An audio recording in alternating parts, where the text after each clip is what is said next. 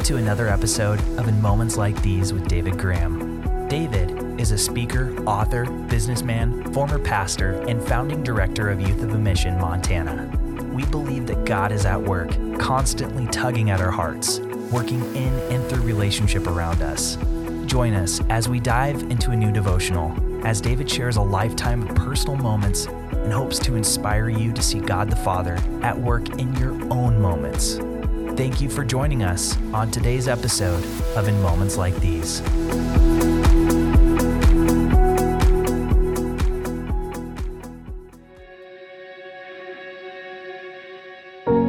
I believe that some friendships are just meant to be, because our Heavenly Father, the author of our tomorrow, knows what is best for us and what is best for His kingdom purposes.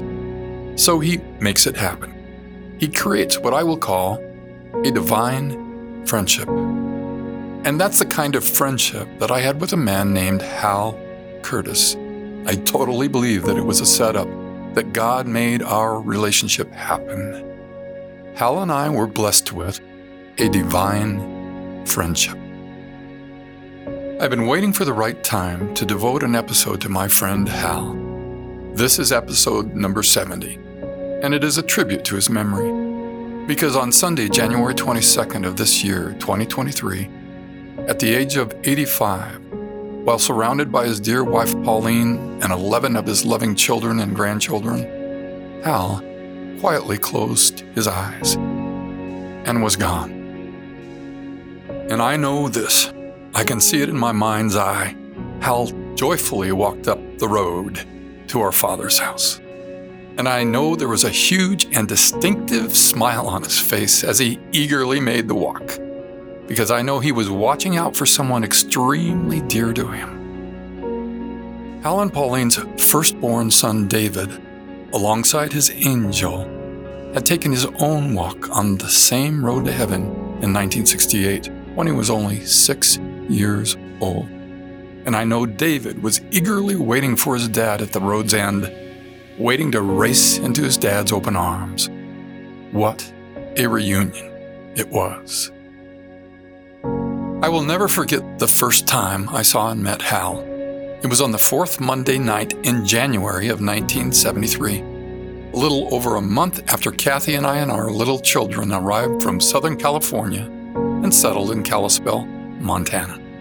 As I said in an earlier podcast called Connecting the Dots, it was only a couple weeks after arriving in the small town that I was invited to lead a weekly home fellowship meeting that was held in a good-sized neighborhood garage and made up of some very interesting folks, both young and old, short hair business owners mixed in with some long-haired Jesus people. But all were serious God seekers, and God was showing up. It appeared that the word was getting out, that God was showing up. And on that particular Monday night, three highly respected local pastors dressed in sport coats and ties showed up and sat in the very back row. I learned afterwards that they just wanted to check things out. Hmm. Or check me, this newcomer, out anyway. And Hal was one of the three pastors who was there, just checking things out. And it was an awesome night. Everyone worshiped with all their hearts. And when the night was over, I began feeling that I might have found a new friend. The next day, Hal and I had lunch together. Within a few weeks, Hal was co-leading the Monday night fellowship group with me. I think it was within another month that Hal asked me to join him as his assistant pastor at the Little Brown Church in Bigfork. Two years later or so, we would pioneer a new church in Kalispell together, New Covenant Fellowship, Hal as senior pastor and me as associate pastor. And through it all, our faithful God kept showing up. Hal was not only my dear friend, he was like an older brother, eleven years my senior with a lot more education and experience. He was my teacher, counselor, mentor, and unbeknownst to me, he would become the door opener to my future major ministry assignment. Other than my dad, there has been no other man that has played a more significant role in my life story than Hal Curtis did. I valued every mealtime we shared, and there were hundreds of those. I loved our mountain hikes and campouts. How well I remember the windshield time we shared together while covering thousands of miles of Montana highways. And in every situation, whether it was sitting in a local restaurant, in front of a campfire, or in the front seat of Hal's trusty Scout, there was always some new revelation going on, and along with that, new enthusiasm. Having had only one semester of Bible college, Hal had become my college, seriously, but at a much higher level. I remember almost nothing about my one semester on a Bible college campus, but I remember thousands of things that the Holy Spirit taught me one-on-one with Hal, and I didn't have to pay any tuition. What a privilege it was to be discipled by Hal Curtis. I kind of understand how young Timothy must have felt about his older brother in the Lord, Paul the Apostle, the one who did the same kind of things for Timothy as Hal did for me. And lastly, I want to explain my words about Hal being a door opener for me, a door opener to my future major ministry assignment. Hal was always an advocate, an encourager of mine, and there were a number of times when he created ministry opportunities for me. For example, he arranged for me to lead worship at a couple different youth conferences, and there were a few times when traveling together on the road that he would ask me to speak in his place. One such time was at a small Y WAM operation in Bozeman, Montana, Y WAM's first Montana base for a few years in the mid nineteen seventies, where I was first introduced to Youth with a Mission, Y WAM. And at the end of a week of some amazing teaching with the D T S students, Hal asked me to share a message with them. It was a very meaningful and important experience for me.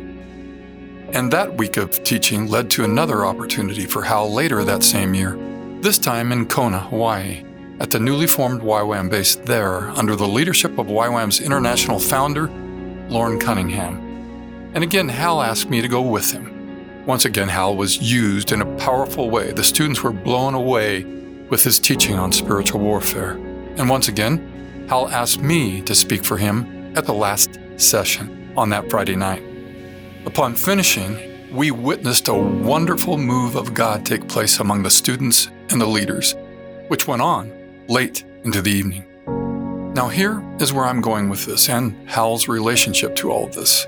Do you remember one of our earlier episodes that I called Directions in a Dream? If you haven't heard it, please go back and take a listen. But in short, my pastor, Pastor Jim Spillman, had a very vivid and full-color dream that God told him to share with me. Pastor Jim said this to me, "David, I don't know what all this means, but God clearly told me to tell you this, and to tell you this right away." He continued, "In my dream, you were standing in a beautiful valley surrounded by beautiful mountains. It reminded me of Switzerland, one of my favorite places on earth. And you were standing in the middle of an encampment of some kind, an encampment that was surrounded by a beautiful forest. And young people were coming to this encampment from different parts of the world, and then they were leaving to go to different parts of the world. And high over the encampment, frozen still in the sky, was the word youth." I knew immediately that Pastor Spillman's dream was absolute confirmation that Kathy and I were to move to the valley where my cousin Robin Graham and his wife Patty lived, and where we had visited twice. God was clearly directing us to completely uproot and to move to the beautiful Flathead Valley in northwest Montana. We left California for Montana on Christmas night, just six weeks later, and just four weeks after that, I met Hal. It would be twelve years later in the fall of nineteen eighty-five that Pastor Spillman's vivid dream would come true, and I would become the pioneering director of a brand new Y WAM base in Lakeside, Montana.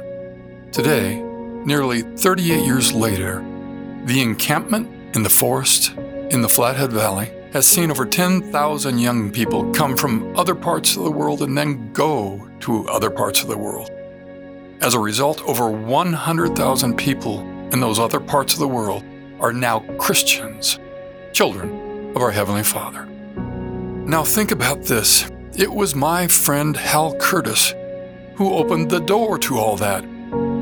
Hal was the man that God, the author of tomorrow, used to introduce me to Loren Cunningham and the greater Y WAM family. It was always God's plan, long before Kathy and I left California. And God made it happen within the framework of a special God-created relationship, a divine friendship. About midday on Saturday, January twenty-first of this year, my phone rang, and it was Hal. Actually, Pauline called and then handed the phone to Hal. It was so good to hear his voice.